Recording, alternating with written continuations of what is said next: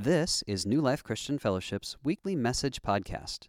You can find us online at newlifepetaluma.org.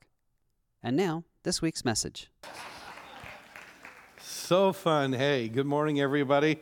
As uh, David just said, if you're brand new, my name is Ron, and I'm part of the teaching team here at New Life, and I love to teach. And Rarely do I get as excited as I am to be able to share with you what I'm going to share with you today. So, but it is going to demand that you listen fast, okay? I want to say a couple things on the way in. Every Sunday morning at New Life, we, we really work on two things. I mean, lots more than two. But every Sunday morning is a morning of hope. And, and the reason it's a morning of hope is because one of the things that we've learned about God is that He loves us just as we are, He accepts us just as we are. And then He says, Would you let me take you by the hand and take you to a better place in your life? He's not behind you driving you. He doesn't hand you a manual and say, read this, obey it, and your life will get better. He's a father. He takes us by the hand. We're going to watch this this morning in the life of one of the characters in the Bible, how God takes this guy who is a coward and he takes him by the hand, and by the time God gets done with him, he is crazy courageous. How does that happen? So, two things hope and learning. And so, are you ready to learn? Yep. All right, here we go. Uh, we are kicking off a brand new series called I Am. And uh, as you can tell, it's about identity. And we're going to dig way into what I, that identity might look like. And so, just to begin, if you'll take that blank sheet of teaching notes, and I have a little exercise, j- just write I am, and then fill in the blank afterwards. Now, I have to give you a couple of caveats. Don't put down a role that you fulfill in life because you are not a supervisor, okay? I happen to be a pastor, but that's not who I am. That's what I do. You understand? So if you could back up from your life and take a snapshot, what would be the dominant characteristics that form who you are at the core of your being? Just write down one or two. It's not right or wrong, it's just something to get your mind thinking. Because what we're really asking is who or what am I at the core of my being? And that is actually harder to do than it might sound. Sometimes people around us have better insight into that than what we do, right? So I was watching a movie the other day, and in the movie, um, one, of the, one of the people in the movie was having a really difficult time making up her mind about something. And she had a friend, and the friend said to her, Why don't you flip a coin? And she said, I'm going to make the most important decision of my life by flipping a coin. Are you kidding me? That's crazy. And the friend said, No, it's not. So you have two things and you really don't know what to do, you flip a coin, and when the coin is in the air, whatever you secretly hope it lands on, that's where your heart is. Ha! Huh. Life works that way, only it's not with a flip of a coin. What are the narratives about myself that actually play in my head when life is tough? You ever have the narrative, here I go again? This is the way it always is with me. Worse yet, this is what my dad always said of me. This is what some playground bully said of me. These are VHS tapes for those of you who are under 25. this actually captures scenes, movie scenes, okay? And you used to be able to put these in a machine and it would play on your TV. Yeah, that's right, witchcraft. All right. I chose VHS for a reason. And that's because many of the tapes that play in our minds are that old school. They're tapes that got recorded when we were a kid. They're tapes of an aunt who has long died. They're tapes of, some, I was visiting with somebody just the other day, and they said to me, I can hear my grandfather's voice as crystal clear as if it were yesterday. And this is what he said about me. You know what they did? They got the tape of their grandfather's voice, they plugged it in the, in the, the VHS machine in their head, and they played it.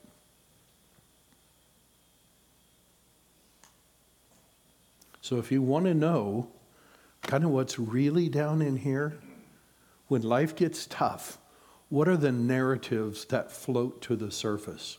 Because those are the things that we want to talk about. You see, here's a tree.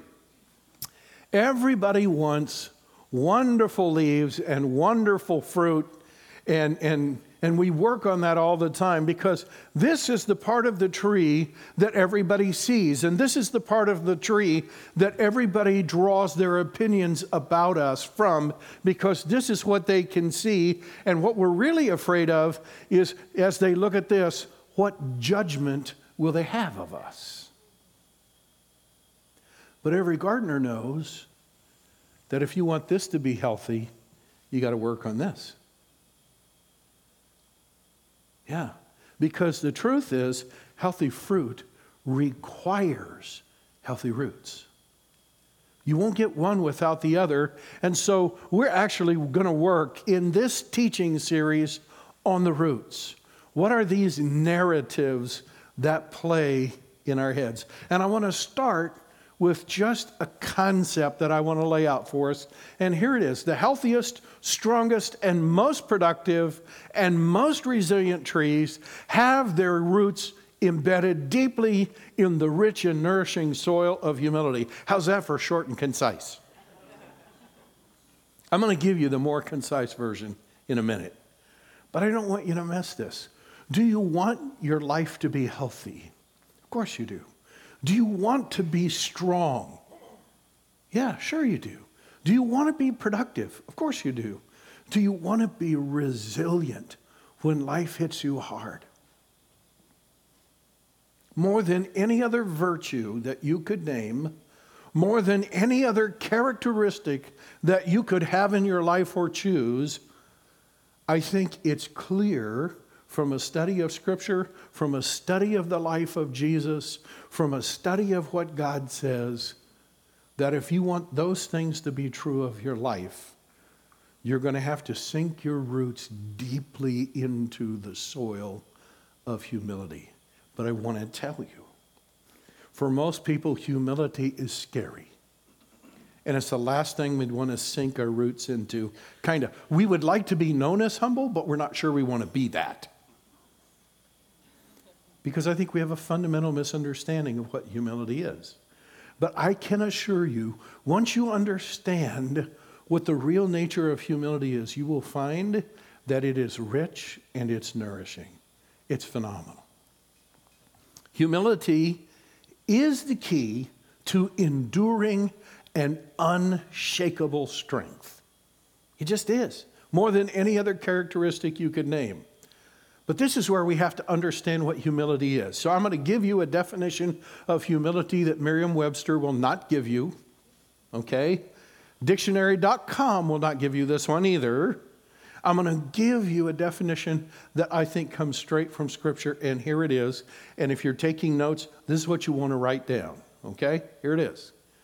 Humility is agreeing with God about who I am. Not who people are, that's good to know.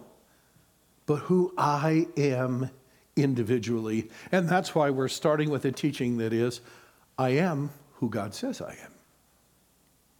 So, how does that work? We're going to dig into the nature of humility and we're going to build a chart. So, here's the first leg of the chart it's the strength and confidence chart. So, if you want to be confident in life and you want to be strong in life and resilient and so forth, most of us are, t- are taught that you start on the self reliance scale. on this continuum. And the interesting thing about living in the world of self reliance is the first thing we notice is that it puts us in competition with everybody else. Because after all, if I'm going to feel confident, I need to feel like that I'm doing a better job of life than the people around me. But as soon as you bring in somebody who's doing way better than I am, all of a sudden, I don't feel so good. So let's just put it in the field of money. And let's just say I'm a millionaire.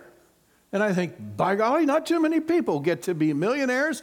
I am a very blessed guy. I've worked really hard. I've earned this. I've made good decisions. I've hired good people. I've made good choices along the way. And I have become a millionaire. And that's something I can be proud of. And I feel really good. And I can talk to all kinds of people until Warren Buffett walks in the room.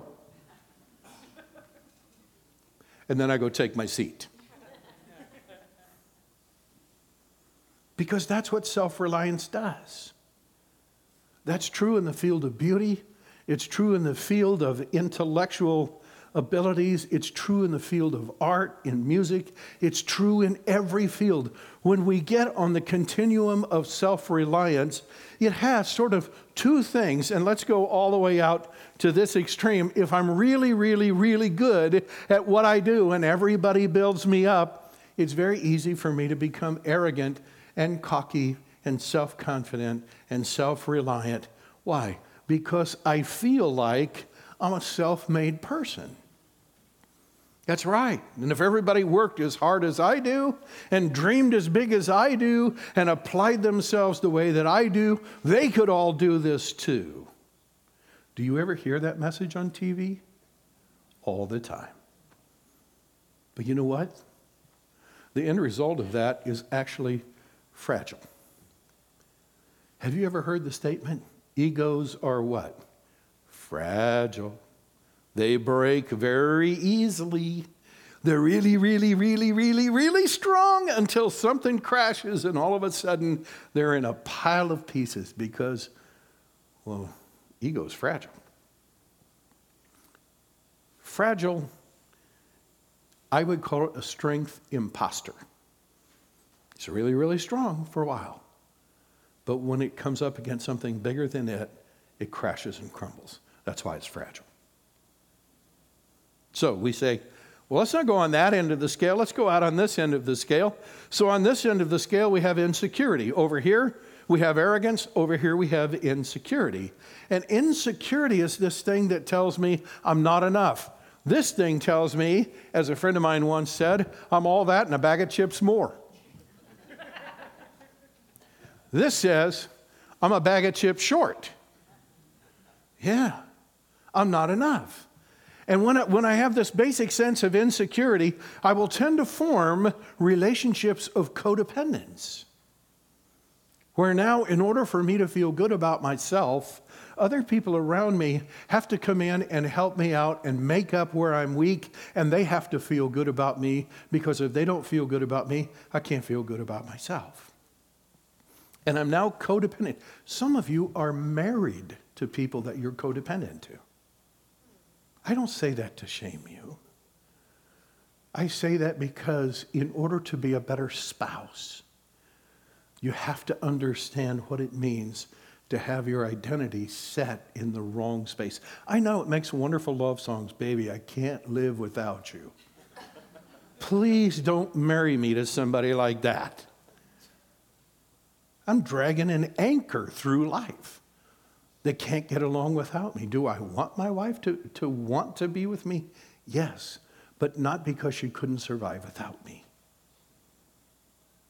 A relationship of codependence, and guess what? That makes me weak.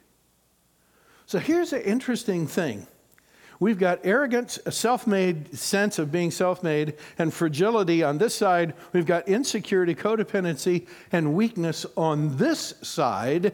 And guess what we have been taught most of our lives? That if we could somehow get in the middle and not be too arrogant and not be too insecure, that this is the humility zone. Now, just think with me logically for a minute. On this continuum, we have being fragile and being weak. And who among us would think if you got just the right amount of fragility and just the right amount of insecurity and weakness, and you combine them, you would have this strength? That's crazy. That's crazy. And yet we're taught don't be too arrogant and don't be too insecure. And somehow, if you could keep those in balance, that's where you would find the strength and humility. And I would like to say to you, it's not on that scale anywhere. The only thing you will find on this is differing degrees of weakness and, and fragility. But there is a different continuum. And this is the one that God calls us to, and this is the one that actually gives us hope.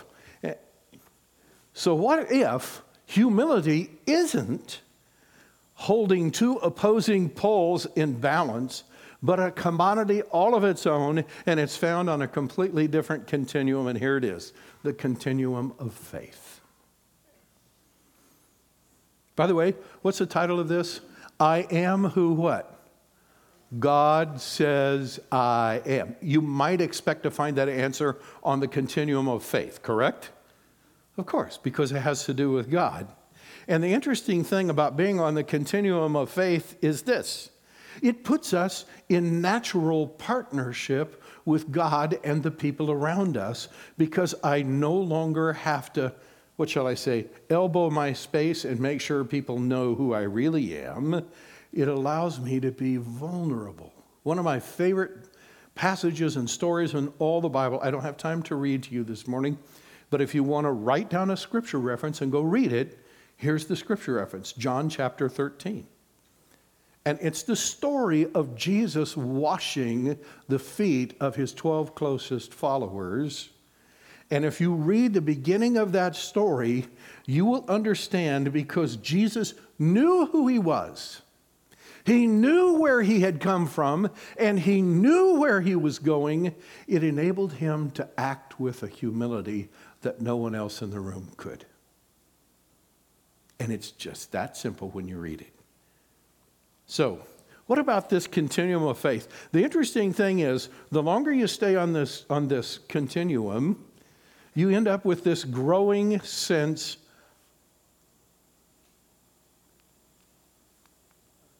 there it is, of humility a growing sense of humility, an understanding of who I am, an understanding of who God says I am, and not just that I'm his child, but that God says, Look, I wired you with these abilities and these strengths. And I've wired you with these capacities and resources in your life. And one of the greatest things you could do is own them. Don't apologize for them, own them. And then use them selflessly. And when you own all of who God made you to be and you use it selflessly to bless people around you, you, my friend, are humble strong. That's how humility is supposed to work. It puts us in a position of trust where I can trust God, what God says about me. And when I can trust what God says about me, it makes me really, really strong. Because when I know what God says about me, you might say anything you want about me. But if I know who I am, because God told me who I am, as much as I love you, what you say about me negatively would just fall off. I'll be sorry that you choose to think that about me. I'll be disappointed, but it won't shake because I know who I am. Now we're going to watch God give a humility coaching lesson to a guy in the Bible. And I love this story, okay? So, in order to understand this story, we got to go all the way back to the history of ancient Israel. And one of their chief enemies was a group of people called the Midianites. And there, there was a period of time in ancient Israeli history where they had forsaken God and forgot all about God, and they decided to be a pagan like everybody else and worship idols and all that kind of stuff. And so God allowed the Midianites to conquer them. And not only did they lose the war, but the Midianites were pretty sharp people. They said, you know what? Why should we spend all of our time raising crops and doing all those things when we can let the Israelites do it and then at harvest time we'll just go raid their country and take their crops? Well, not good. So that's what they did. Now that made that a little tough on the Israelites, don't you think? Yeah. So it's in the middle of that and this was happening several years in a row, that we find the central character in this story, a guy by the name of Gideon, and he's hiding because it's harvest time, and he knows the Midianites are coming, and he beat them to the punch. He went out and harvested his own grain before the Midianites got there, and he took it and he put all of his grain in a wine press, not where you would usually store grain. That's where you, wine presses were carved out of solid rock. You put all the grapes in there, you stomped on the grapes, and the wine press was made where it had a little hole in the bottom and another little hollow spot down there where you could put a container, and all the juice from the grapes will go through the little hole in the container below. And a wine press was big, you could hide in it. So Gideon puts all of his grain down in the wine press to hide it from the Midianites. But he has a little problem. The grain has all the hull on the outside, and he has to somehow get the hull off. Now, usually they took an ox and had the ox walk on the grain because the weight of the ox and, and the ox's hooves would actually break the hull from the, from the kernel of the wheat. But Gideon can't put an ox in a wine press. He could get him in, but he's not getting him out, right? So he's got a problem. So you know what Gideon is doing? He's down there pretending to be an ox. He's got his grain down there and he's stomping on the grain. I don't know if he put wood on the bottom of his shoes. I don't know. But he's down there hiding from the Midianites and trying to salvage some grain. And that's when God shows up. And here's what God says The angel of the Lord appeared to Gideon and said, God is with you, O mighty warrior. Hello. That's not exactly where we would start. You know what God is saying? This is what I want you to get. God is saying to Gideon, Look, you're a mighty warrior. I know you're not acting like one right now, but I made you and I put a mighty warrior inside you. He's in there. Huh. Gideon gets out his tape of what he's been told about himself and what he believes about himself and what he believes about God. And he starts to play the tape. Here it is. Gideon replied, With me, my master? You just said God's with me. Are you kidding me? Where do you think I am? If God was with me, would I be hiding down here? He goes on to say, If God is with us, why has all this happened to us? Where are all the miracle wonders our parents and grandparents told us about, telling us, Didn't God deliver us from Egypt? The fact is, Gideon's talking to an angel. I love Gideon. Hey, dude, the fact is this God has nothing to do with us. In fact, He has turned us over to Midian. Wow, was that a strong tape? Pretty strong. Yeah. So does God argue? Nope. This is a humility coaching lesson. It's not about guilt. This is about God rewriting Gideon's tapes and rewriting them with the truth. Gideon, you actually are who I say you are. Now, I've called you a mighty warrior. God goes on. I love this. God faced him directly. You ever have a parent or teacher take your face and look you right in the eye? This is God doing this with Gideon. Hey, dude, Listen up. I have a message for you. Here it is. Go in the strength that is yours. Oh my goodness. You know what God is saying? Gideon, on the inside of you, there is a huge bundle of strength. I know, I put it there. It comes in combination with that mighty warrior I already told you was inside you. Go in the strength that is yours. Save Israel from Midian. Haven't I sent you? He ended up the first one by saying, I am with you. He ends up the second part of this coaching session by saying, Haven't I sent you? So, how will Gideon respond to this? Gideon gets out a different tape. This is the tape of what he thinks about God and the questions he has. This is the tape of what he's been told about himself. And he plays it so God can see it. Here it is. Gideon said to him, Me, my master. By the way, did you notice both times he starts with me, my master? You know what he's really saying? A dude, you got the wrong guy. You got the wrong guy. I'm not your man. And then he goes on to say, How and with what could I ever save Israel? Are you kidding me? Look at me. Where am I? What am I doing? My clan is the weakest in Manasseh, and I am the runt of the litter. Do you think he'd ever heard that before? Oh, yeah. That tape was crystal clear in his mind. I could never do this. God said to him, Here it is. I'll be with you. Believe me.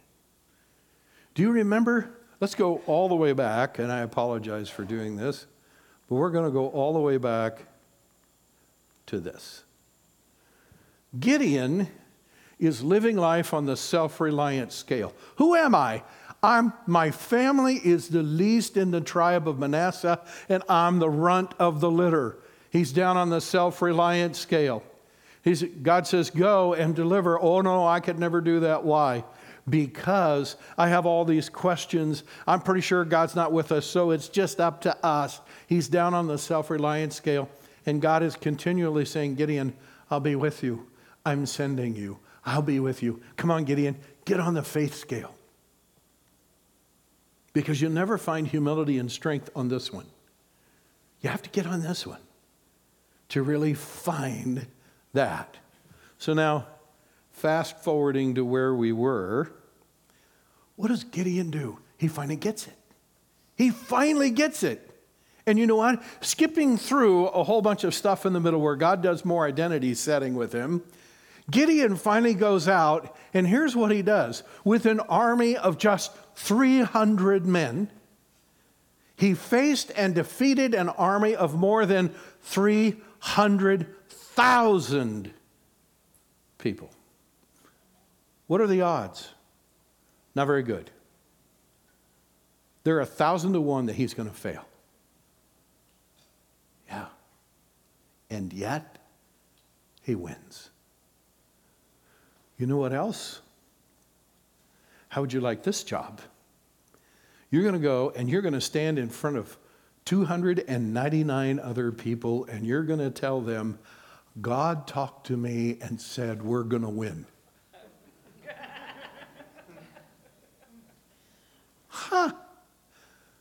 Can I share with you that when you tap into the person that God made you to be, and you stand in the fullness of who you are and what God is calling you to do, and you do it in a posture of surrender and selflessness, you inspire people around you to become all that God wired them up to be. Does that make sense? And those 299 men got together with Gideon and they said, Let's go do this. Huh.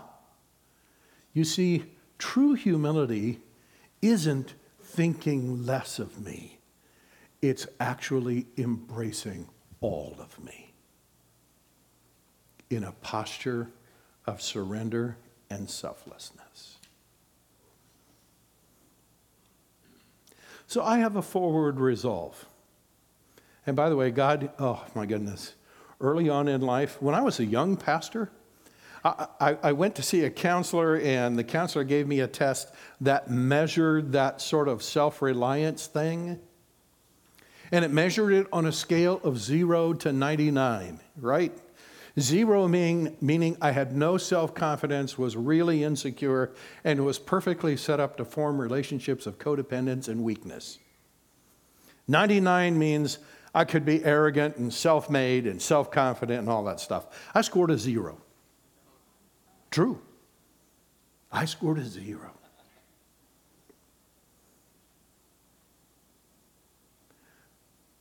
And over the years, God called me to a different continuum.